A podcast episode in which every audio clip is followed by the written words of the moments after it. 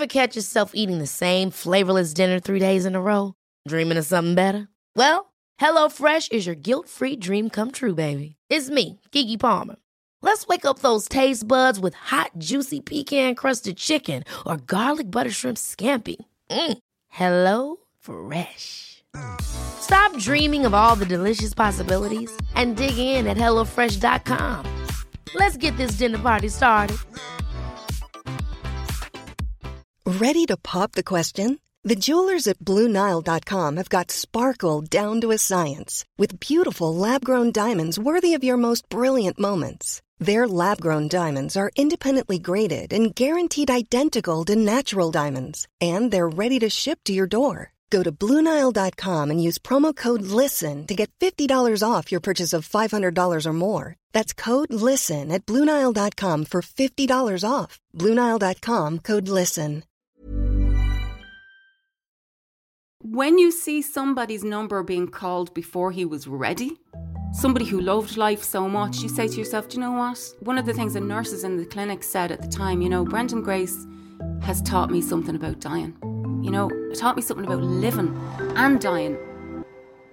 Our guest this week recently described grief as the companion you never wanted, and that's something that myself, Venetia, and many of our listeners know all too well. Amanda Grace is the daughter of Brendan Grace, one of Ireland's all time legendary figures in comedy and entertainment, whose death in July 2019 saw a special public outcry of grief and love in a way that very few people garner in their life.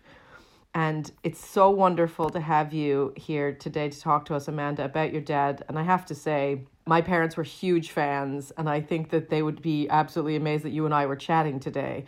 Thank you so much for coming on to talk about your dad. It hasn't been that long since he passed, so I really appreciate you taking the time to talk about grief in the place that you're in right now. First of all, just tell us who he was. I mean, as his daughter, that's a very different thing than what the public might have might have known. Yes. Thank you, Sasha, and it's um, a pleasure to be here. So, I'm just going to pick a photograph down off the board in front of me of my dad to answer that question. Who was he? Um, he was a devil, and um, he was a lot of fun. He was kind of like one of the kids at home. So, my mom had five kids, wow. um, and one of them was the daddy. But um, he was very mischievous, very clever, very fun um, very warm, really had a way of drawing people in and mm. um, making people feel like they mattered. He was kind of, um, you know, he was very much, he was the king of the workaround. He wasn't great at, you know, like following the rules or something like that. You know, he kind of found his own way about things. And obviously he was, he was funny, you know. Um, he wasn't funny at home the way he was funny on the stage, let's say. Well, that's a very different, like, it's not as performative, right? I mean, it's performative in a way, but there's an intimacy in that home relationship and the comedy that takes place sort of in within your family. Yeah. It's a totally different thing. Very different. And it's mm. humor, you know? Yeah. And and that humor is a big feature of our family and always has been um, as far back as I can remember. His mother had it his sister. It was wow. kind of like a survival humor, but it was a great yeah. humor. It really was. The ability to laugh at yourself is something that not everybody possesses. You know? Mm. And has that? I mean, I don't. I'm not. I don't want to skip ahead here, but has that helped you throughout your life to cope as well? Because I know for me, the the most cathartic moments, like in, amidst the darkest moments, has been that memory of the inappropriate laughing. I mean, that's just the that's it's it does something to you. Yeah, yeah, and it's it's a way of connecting, I think, with people as well, especially if it's a you know if it's a shared. It, what my dad was great at was like everybody was in on the joke. You know, he didn't do the kind of comedy that somebody took the brunt of the laugh. You know, no, nobody was ever the butt of the joke, and sometimes he was, but you know. um, so yeah, I, I think it fosters connection between people to have something to laugh about. You know. Mm and to not take life so seriously without being reckless, you know? You're the eldest, aren't you? Yes. Yeah. Yeah. So that's a, I mean, that's a huge relationship in itself, in that you're the first kid to show up on the scene in his life. Yeah. As a parent myself, I can imagine it meant more to him than anything in the whole world because you changed his whole world from the minute you arrive on the scene. Yeah. Um, what was it like kind of being the, the oldest sibling in the family and how did you and him kind of interact with each other? Um, I guess um being the oldest, I you know, there was a lot of permission to be a little bit cheeky and irreverent and to, you know, to question authority. um and um there wasn't pressures put on me in terms of you're the oldest now, you should be leading by example. There was none of that kind of stuff. Um, when I look back, there are things that I, you know, because I got 10 years more with my father than my youngest sibling, let's say. Yeah. Um, and so I have memories such as, you know, going into the recording studio with him when I was small on the back of his bike with my little lunchbox packed. And I'd be sitting there uh, in the studio, not realizing, you know, that the musicians that are around, like Eamonn Campbell and and it's all going on. It was all very exciting, and there was a lot of backstage stuff, and the smell of makeup and panto, uh, you know, makeup and crisps. That that's like the smell of panto, yeah. and um, you know, so I, I loved to go places with him, and I loved as well. I always loved that I was with the star. You know, that yeah. I that he was mine. You know. Um, now, you'd get trampled on every now and again. You know, uh, back in the 80s, he used to get mobbed a lot. Um, and you definitely, I got trampled on a, a few times and separated from him a few yeah. times. And that was scary. But um, I, he was always very proud of me and brought me places where you probably wouldn't bring children. You know, like, mm. I don't know many artists who would bring a child into a recording studio, you know? Mm. Um, it's very special that he that he brought you along for it because I mean it makes your life unlike anybody else's. It's it's a very um, unusual and privileged, amazing place to be. Did you ever resent it? Was there ever times it was hard? Uh, there was times it was embarrassing, you know, like in your teenage years where it's like it, it's it was embarrassing to um to always kind of have a thing that singled me out, you mm. know. So I'd get you know, everyone. I, I used to pretend my name was other surnames. I, like my my friends that I grow up with, I'd be like, "Can we swap names?" And will you be the Grace today? Um, because I hated when it was um, when I was identified, and then there'd be a bit of like somebody would change towards you. Suddenly, they'd be more interested in you because of that, and that for a while I had to navigate that in my teenage years because, of course, I wanted to be known by my own merit. Um, yeah, and that the professionally as well, like that has been something that I have had to navigate. But I've anybody who is quote unquote in the shadow of of a larger than life figure has to navigate that, and it really does grow you in a way that that you know, like I was very very motivated to to find out well who am I by my own merit, mm. you know which is a, an exercise in, in, in that not all people do, right? It's kind of that self discovery and pushing yourself a little bit further. Um, and and in Ireland, especially, someone being famous, it's it's quite overwhelming because it's it kind of is in every part of of life. So everyone knew who he was. And imagine when you were going to college or going to work or going to school, or it's always you know everyone knew him. It's not like maybe in how vast America is or something like that, where you could find places in the in the world where people didn't. Everyone knew him. So yeah. that you know it must have been quite a challenge to find your own kind of space yeah. within that. Yes, yeah, there, mm. there, there wasn't any. yeah. Um, in terms of like when he got sick and how that happened for you guys, he he was a young man. Um, he was not an old man, and he was someone who had probably you know you probably had hoped had a lot of life left. So can you talk to a little bit about what that experience was like for a lot of people? I know for me, and I just you know I relate my own experience here only to to you know for our listeners to feel as though we understand what the, what they've been through is you know it's it's the for me it was the biggest possible thing that could have happened you know hearing the the word cancer and and the things that happened consequently after that. What was that like for you guys as a family to find out that he wasn't well? Um he was he was battling for a while some health issues you know so we had kind of gotten used to his health being fragile and I know that the last 10 years of his life, I was holding my breath. Um, I don't think I was alone in that. Um, I was constantly waiting for a call, you know, because he had a lot of complications that he took like on the chin, you know, a pinch of salt, and he's just like, he navigated them Um, of course, with the support of my mother, but we definitely did, and I personally did, worry all the time about losing my dad to something diabetic related. Um, so, in the final year, there had been recurrent chest infections, let's say, is what we believed them to be, and then pneumonia. You know, it kind of was advancing to pneumonia. So, there was a couple of hospital admissions and this pneumonia wasn't going away. And it was quite frightening in that it kept coming back. But nobody thought cancer. Not one of us thought cancer. And I was in the room with him the day he got the news himself, me, and my mother. And um, I had driven from Sligo to Galway to be with them to get the news because I, I had just arrived back from America. I had done a tour of Oregon, you know, I had done some workshops when I was over there. And um, when I came home, he had had a biopsy. And so he, I flew in on Friday and he was getting the results on Saturday. So I was there on the Saturday for it. Um, and I had a bad feeling, you know, that kind of way, but you'd always have that. But he got the news on the Saturday, and I remember I was sitting behind him and he was sitting on the bed in front of me with his back to me facing the doctor. And when the doctor delivered the news, I just seen his two hands going up over his head like that and he threw his head back and he went, Oh, Lord Jesus, kind of a thing, you know? And I was sitting beside a nurse, a complete stranger, and I just grabbed her hand. And there was this moment of, you know, you know yourself, it's just like the bell rings that can't be unrung kind of a thing.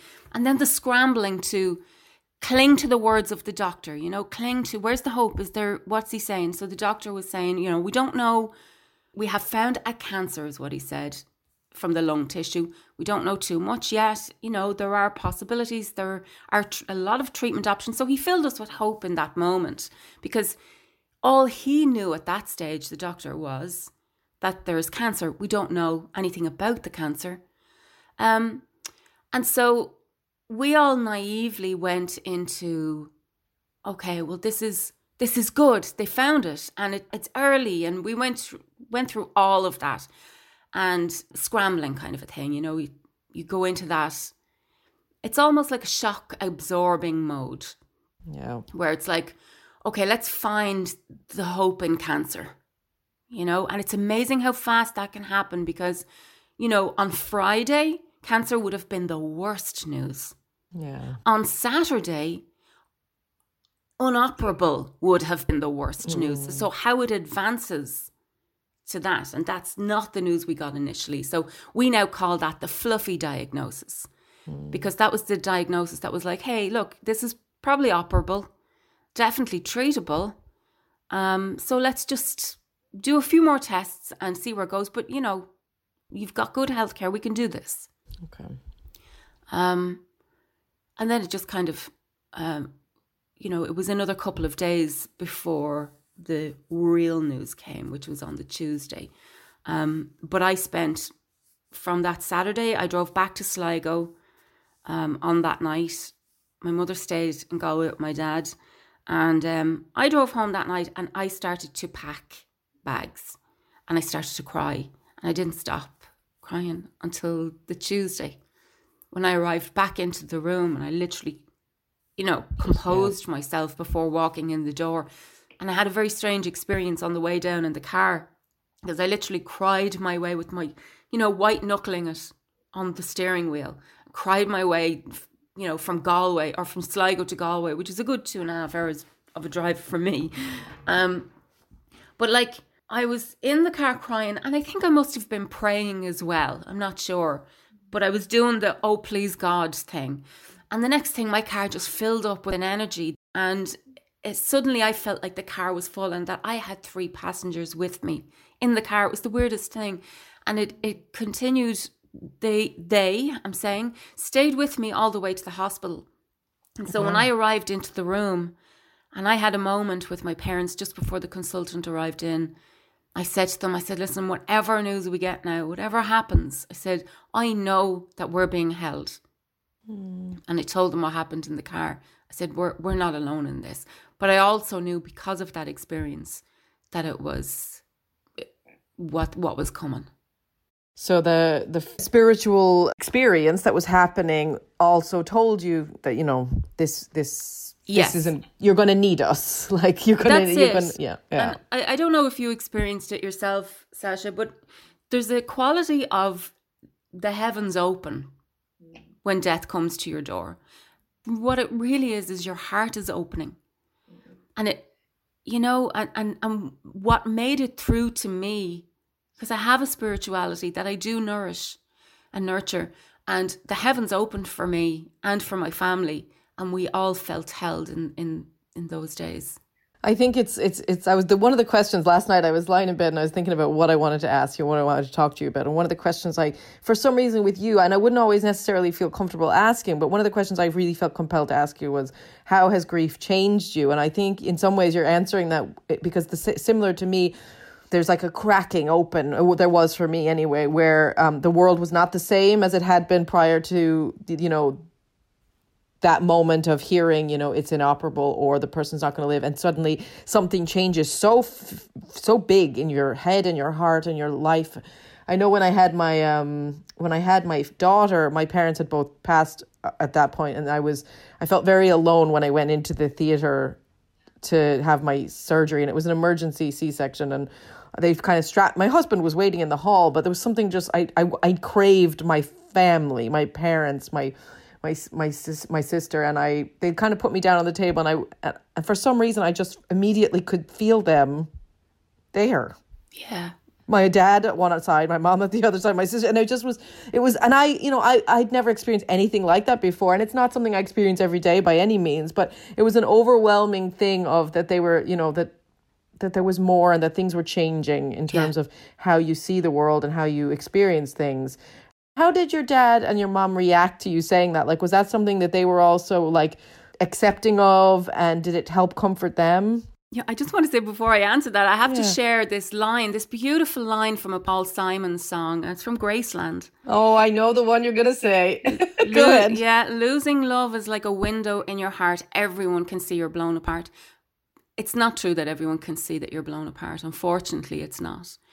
Um, That so- that line in that song has always so the no, it actually didn't really mean that much to me until after I had experienced grief, and then I agree. I agree with you completely. It Yeah. it so perfectly captures it. it does. um because you are blown there's a like there's a like a you're blown open in that way yeah. you know i, I always think about the, the the responsibility of being a person in that room Yeah. when you're when you're with someone who is being told that they they're not gonna they're not gonna live Yeah. and you love that person immensely Yes. and it's a huge responsibility to sit there and to be to carry that weight did you feel i mean how did that were you honored to be able to to help him through this process Yeah. Um, I am so grateful that I was there because I very much felt that I absorbed some of the shock, you know, just my physical presence and the holding presence that I have. You know, it's it's what I do professionally is uh, is you know this kind of real sharing intimate space with people. You know, so I know how to be a holder of space you know, you have to brace yourself a little bit, you know. So I'm thinking to myself, do I say this? Do I not say this? Because you don't want to spook anybody either. You know the way you and this is the big thing about grief. People are like and depression and everything. Like if I if I speak it, I'll make the person cry. You know, I'll make it real and I'll and then it'll be too overwhelming. So I, me- I remember sitting because I was sitting there for a while with the question in my mind of how am I going to deliver this, but I also knew that I needed to say it before the doctor came in. I needed for this to be, and I remember sitting. They were sitting on the window sill bench in the hospital room, and I was um, sitting on a chair in front of them, and I said to them, I said, you know, I just said, listen, I, uh, here's here's I don't even know how I pronounce, but I just put it out there and I said, whatever we hear now, whatever happens next, I have full faith and I know that we're being held. And um, it was just a lovely moment between the three of them. But my father was also very, and, and my mother, we've also we've always been without being, um, you know, kind of like we've a, a very subtle spirituality in the home that is very much part of the natural fabric of our lives. So it is expressed in, you know, like uh, memory, really. There's a lot of remembering people who have gone has always been a thing that happens in our family. Um, songs, um, you know, photographs, and um, and also my dad had, um, you know, you know the robin. Every house has a robin that comes to visit, you know, and my dad loved that robin. Like he he used to feed the robin because the robin represented his mother to him and and the spirit world, and he just always um, had that, and we have it now. You know, like he we have been finding ways to accommodate my dad in this house since he has gone. oh, that's such a beautiful thing to hear you say. Um, because the relationship with the person when they're gone it's a very complicated thing for people, especially who have never lost someone to hear that the relationship goes on. Um, it just goes on in a different, in lots of different ways. Yes, of course, there's days where it feels like they're gone forever and you can't connect and you wish they were still here. Of course, you'd always wish that. But if you could tell me a little bit about how you guys do that, because um, I think it can be a very powerful thing when you still include them in yeah. your world. Yeah. Okay. Well, for a start, he's right here, right beside me. So yeah. I have a little urn. Each of the siblings, we we all received a little urn, and we have a big urn. So we call it um, Big Dad is upstairs, and we all have little dads. Mm. And um, you know, again with the humor, my my dad in the eighties had a song. He parodied a song by the Wolfe Tones. My heart is in Ireland.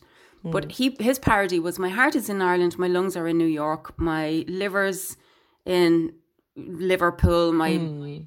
brains are in Bangkok or something like that.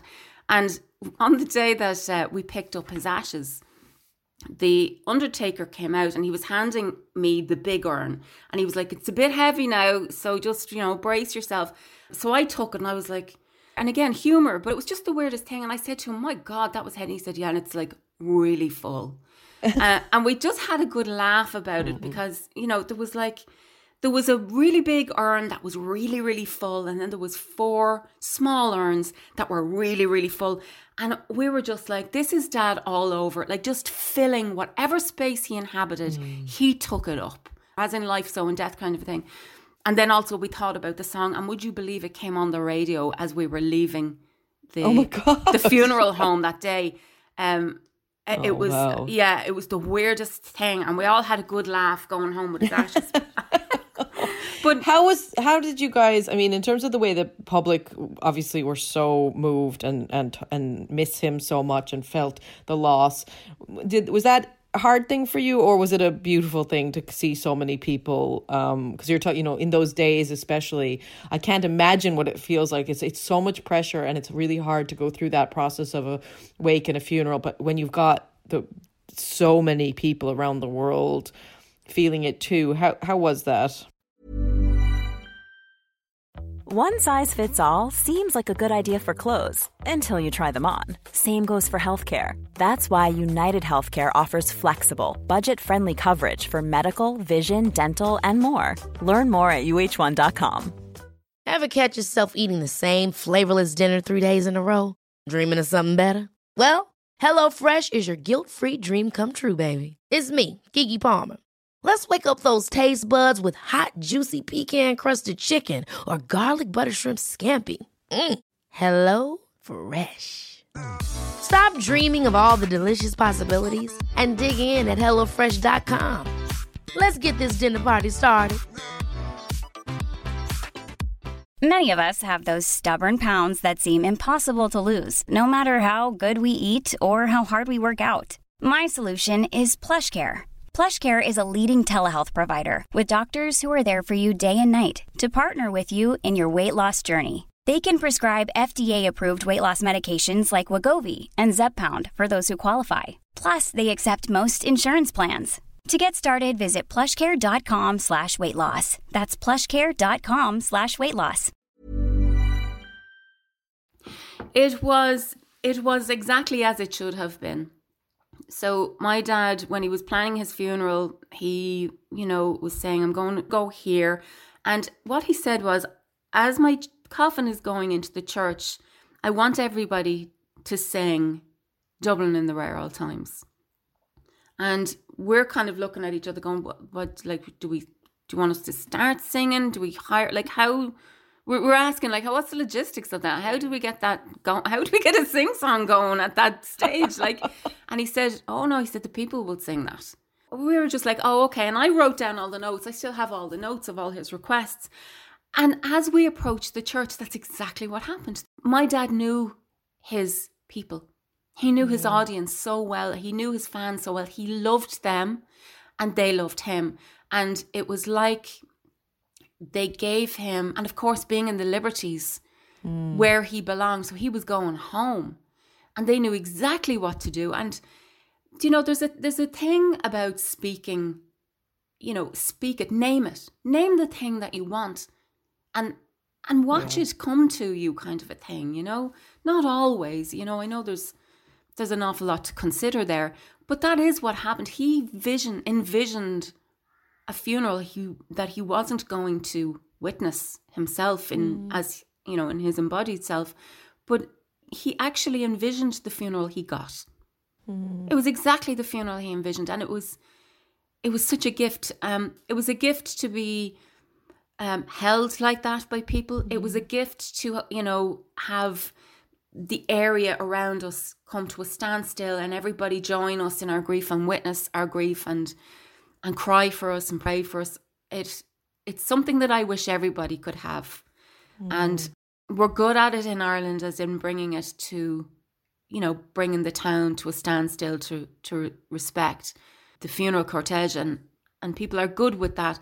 But in our case, it continued way beyond that weekend, let's say, in the week of the funeral. It was, you know, it was ongoing. It even got interrupted by the pandemic. There was things planned that didn't happen. But there was a documentary, there was a show, there was n- numerous accolades and interviews and, and things that just, you know, so that that was really helpful because one of the things I think that is most um, difficult in grief is the navigating it in a world that doesn't know it happened you know?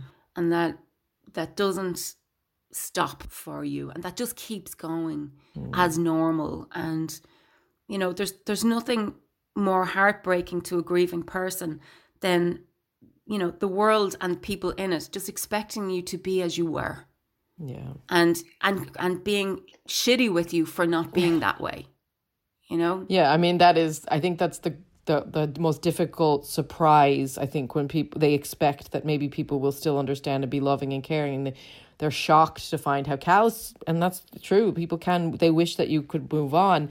I want to ask you a question about something because I want to learn no, more about it and I have a feeling you know you you've mentioned it a couple of times so I feel a feeling you you um know something about this. The term holding space and the idea of holding space because of exactly what we're talking about right now, which is how people respond to grief and how people support each other. Um, supporting each other through grief, through supporting someone through grief is very difficult, especially if you've never experienced grief yourself. But holding space, can you talk a little bit about what that means to you and how that can be useful? Because I think it can be extremely useful in caring for someone in your life who has been through a loss. Yeah. Um.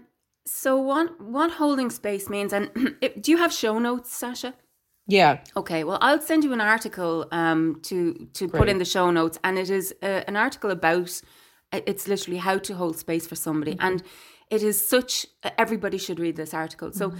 the metaphor that it takes is dropping a pebble into a body of water.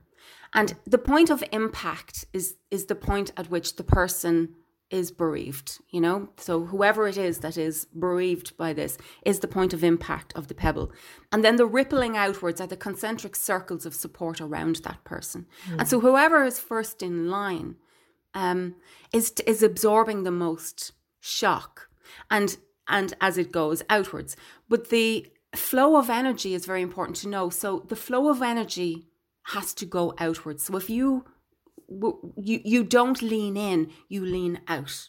Okay. right? So you never lean on the bereaved person to Okay. to do the you know to hold you. You only lean back. Like who's who's got my back and who's got her back? And so there's there's this idea for a start that that is the hierarchy let's say of support. So you only lean out and not in. Um, and then secondly, what, what holding space means is just to allow it be in the room as it is, mm-hmm. to allow for it to look how it is, sound how it is, you know, be coming up as it is, and also to allow for the ugly part of it. You know, the snotty tears, the angry bit where it's not fair, um, and not trying to bright side it with silver linings, you know. And if, um, you know, there are two words that I despair to hear coming out of anybody's mouth, and it's, well, at least mm. when I hear a sentence beginning with that, I shut down because I think to myself, no, not at least. I'm not going to look for the bright side here um, and go away. Mm. So that that but that is a human tendency because it's very uncomfortable to see somebody else struggling in the mess so what holding space means is learning how to sit in the mess and the uncomfortable bits you know i'm so glad we're talking about this because this is something that i it's like once you see it, you can't unsee it, right? So once you know about these things and mm-hmm. you are aware of them, you're so aware of your own behavior and you're aware of how you're treating other people and you're aware of the words that you're using. And for me, I'm so much more cognizant of trying to hold space for people and not trying not to fix and so not even not even trying to repair what had happened in my own grief journey because i you know there's a lot of I, I couldn't obviously but in terms of like how i can help people going forward is there like when you talk about holding space, I think sometimes I get confused a little bit about the element of just sort of being quiet and listening. But also, are there kind of like um, strong, is there language that can be powerful that can say to someone, I am here and I'm not going anywhere and I'm also not trying to fix this? Yeah. Um, I think one of the things that that I learned myself is when you're asking somebody, because it feels weird to ask somebody who's grieving, how are you doing? Because it's you know like it's it's a question where you're like uh, and the receiver is kind of like well how, how do you think i'm doing? I don't know how to answer yeah. that so always put the word today yeah. at the end of that question. How are you doing today? How's today been? So it's very much about trying to bring the language into the present moment i think and just understanding that you know you only have to answer that for this moment. Like, how are you right now? kind of a thing. Mm.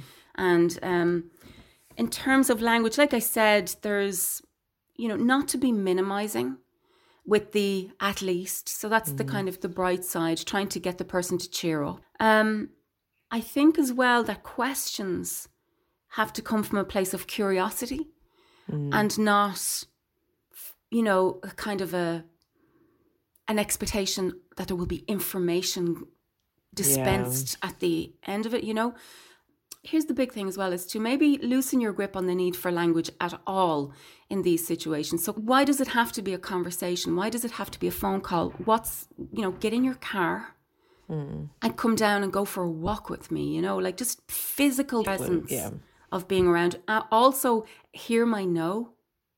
Really, really hear my no, please. Allow space for me to say, no, not today so important so important when i was yeah. i think the feeling when i when i realized that how old your dad was my overwhelming feeling was he was so young you mm-hmm. know um but i in my head i was reminded of when, when my parents died and people said well you know it's not like they were that young Mm. And that's the kind of flipping that people do sometimes to mm-hmm. uh, to yes. deal with it, you know. And and you think, well, they were in their sixties. If you're in your sixties, you know, you still have a lot. You could have a long life ahead of you, and it's about those kinds of at leasts and those, you know, well, at least you had them for this long, or at least they didn't suffer, or at least they didn't go on long, or at least they had a wonderful life, or you know, and and those yeah. are very, um, like you said, they're very damaging things because Extremely. they're damaging to the relationship you have with with that person. Mm-hmm. Very. very damaging. Very hard to come back from those kinds of statements, I think. The quantifying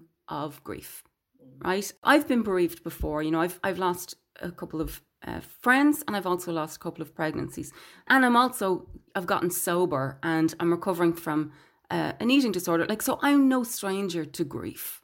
Mm. But losing my dad is a different kind of grief. And what I recognized when I you know the kind of it's an education because i was like oh immediately i thought of friends of mine who lost their dad maybe 10 years ago hmm. And I didn't I didn't get it.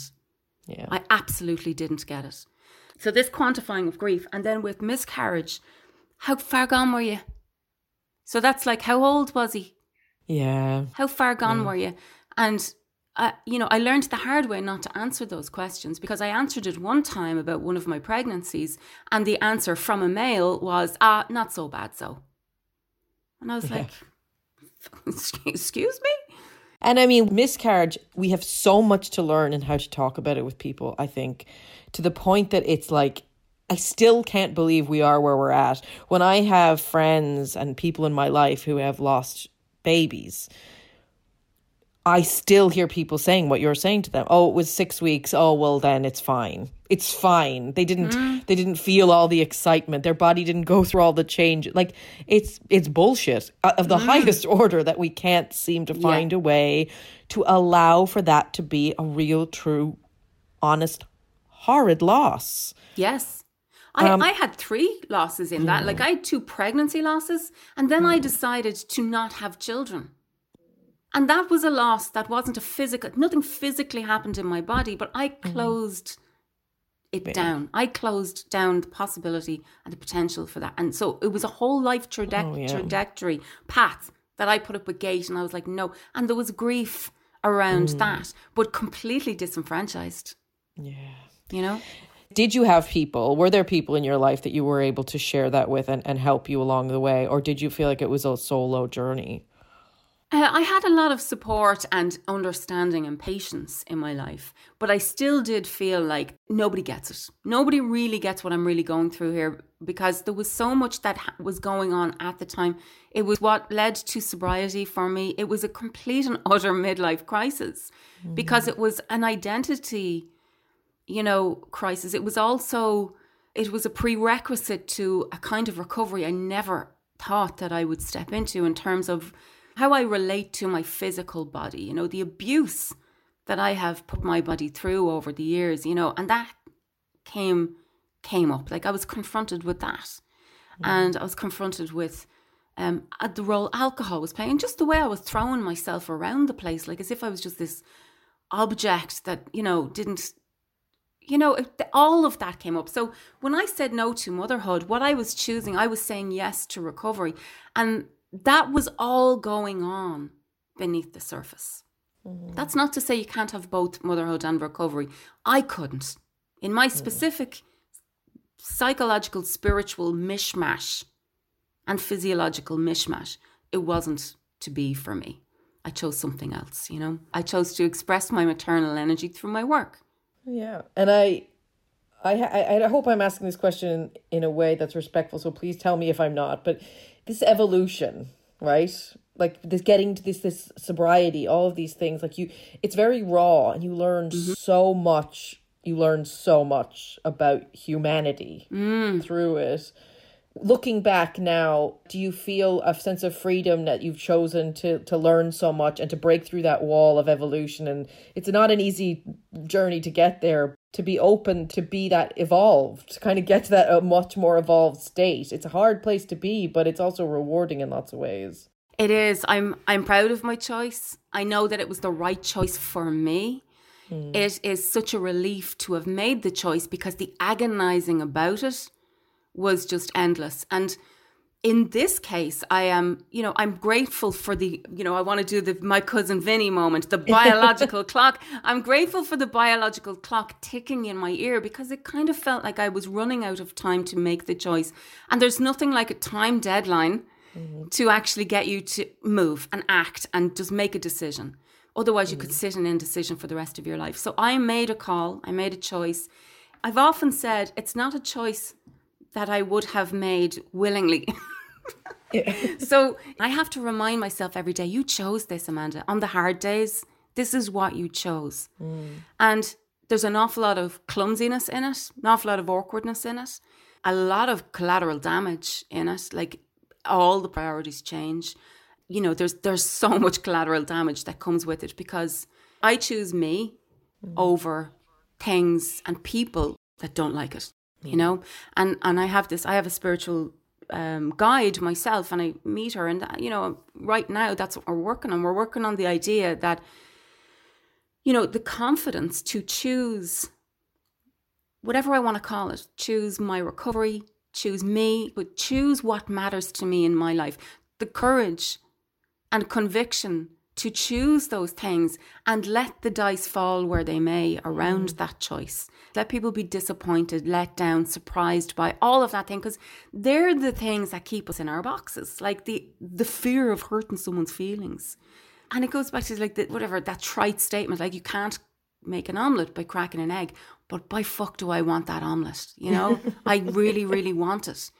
I think you know from a from my point of view of listening to hear you speak about this that's so powerful it's from it's hearing it from a woman mm. because this is against everything that we have been taught yeah. you know make yourself small uh, be accommodating say yes when you mean no um, and to hear you kind of push against that and the rebellion against that and to choose yourself mm. is a remarkably powerful thing in my opinion mm. um, because i feel like i battle with that conversation in my head every single day be likable don't be ultimately selfish. everyone around me needs to be happy first yeah and then i'll somehow deal with myself at some point later at some point in the day yeah. maybe yeah. and that day and that day often never comes mm-hmm. even in language in emails in all these things where we try to be as nice and putting everyone else it's just i, I think it's I wish we could hear more voices like yours breaking through and expressing choosing yourself and the bravery it takes to do that because it's not i'm not in any way saying it's easy i can't even actually imagine how hard it is to get to the place where you are that yeah, amazing and, of a force. And you never get there, actually. It's just a practice. And every day you learn, oh, okay, well, you know, I'm still going to choose me, but I might do it a little bit differently the next time, you know, because yeah. ouch, you know, and there yeah. is a fallout, you know, there is shit to deal with along the way.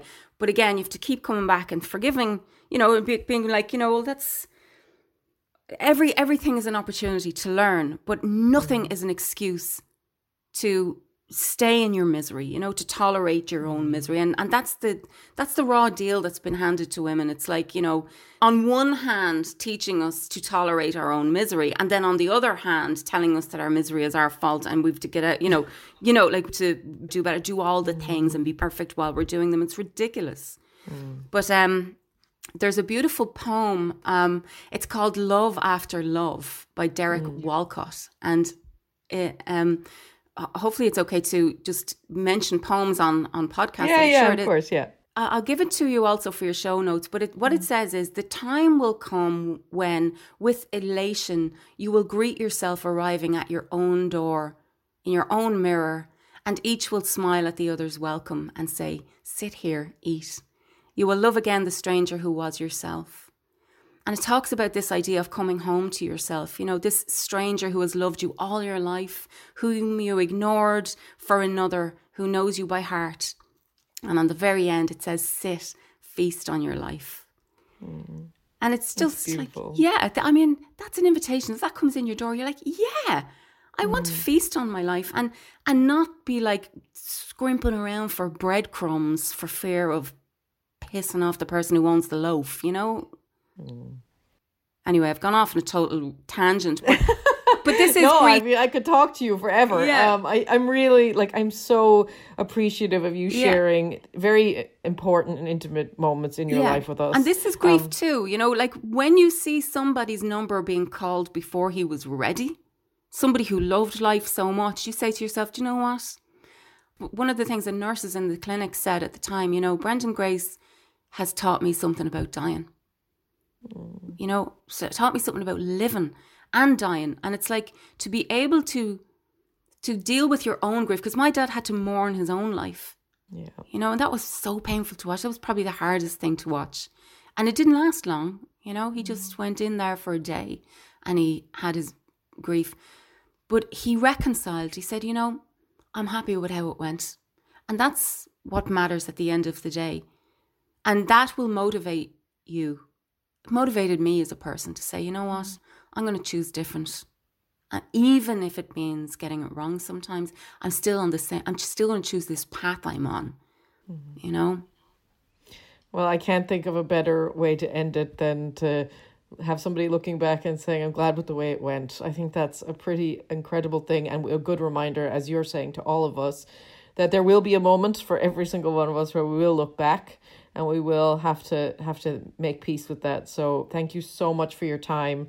Check out the show notes for everything that we discussed there in the conversation. And yeah, I appreciate it so much. I appreciate you, Sasha. Thank you so much.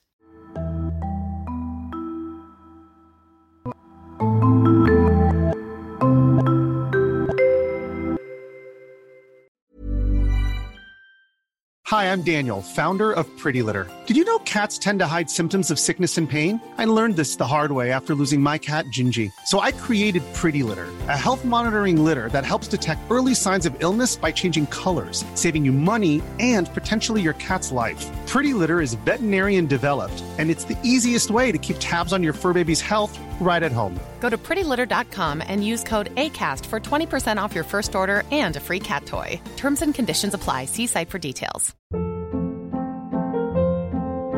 Hold up. What was that? Boring. No flavor. That was as bad as those leftovers you ate all week. Keke Palmer here, and it's time to say hello to something fresh and guilt-free. Hello Fresh. Jazz up dinner with pecan-crusted chicken or garlic butter shrimp scampi. Now that's music to my mouth. Hello Fresh. Let's get this dinner party started. Discover all the delicious possibilities at hellofresh.com.